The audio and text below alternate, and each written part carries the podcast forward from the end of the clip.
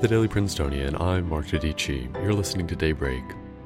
The winter wave of covid nineteen is here, and it's worse than ever before. It's Friday, November thirteenth. We're now living through what many infectious disease experts have been warning us about for months, the winter wave of the coronavirus pandemic. Two days ago, there were over one hundred forty-five thousand reported new cases in the U S. Yesterday, that number climbed to one hundred fifty-three thousand. The kicker? It's been barely a week since the country first hit one hundred thousand cases in a day. As case numbers spike across the country and both local and metro hospitals are increasingly overwhelmed, talk of a potential second lockdown has re-entered the national conversation.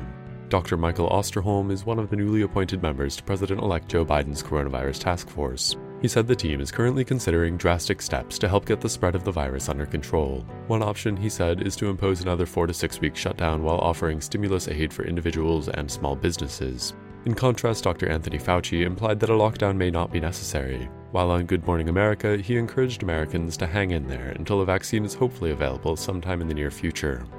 The coronavirus has once again reached the upper echelon of the White House. One of the Trump campaign's top advisors, Corey Lewandowski, and R N C Chief of Staff Richard Walters have both tested positive for the coronavirus. They join a long list of top White House officials who have all tested positive for the virus in the days leading up to and following the election. Many of those people attended a party at the White House on election night. Looking locally, in Kentucky, the state Supreme Court upheld Democratic Governor Andy Beshear's mask mandate. Ohio's Republican Governor Mike DeWine announced a new mask mandate on Wednesday. Chicago has issued a stay-at-home order and asked residents to cancel any upcoming Thanksgiving plans. Rural areas across the country are facing a crisis, with medical services in underpopulated areas struggling to keep up with the surge.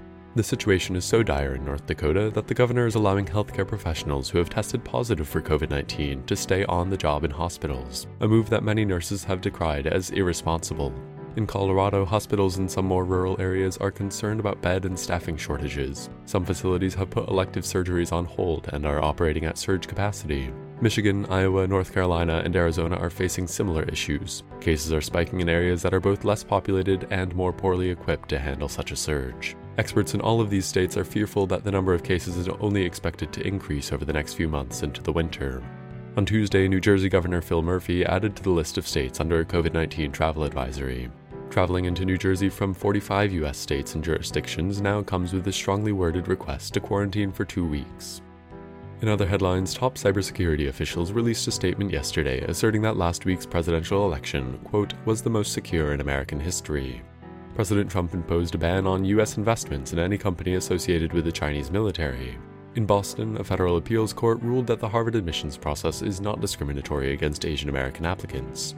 The humanitarian crisis in Ethiopia, caused by conflict between regional and federal government forces, has forced refugees to flee to nearby Sudan. And yesterday, in The Hague, Netherlands, a gunman fired shots in front of the Saudi Arabian embassy. No one was injured, and the gunman's motives are unclear at the time. That's all for a relatively pessimistic Daybreak today. Try to stay positive and be safe above all else.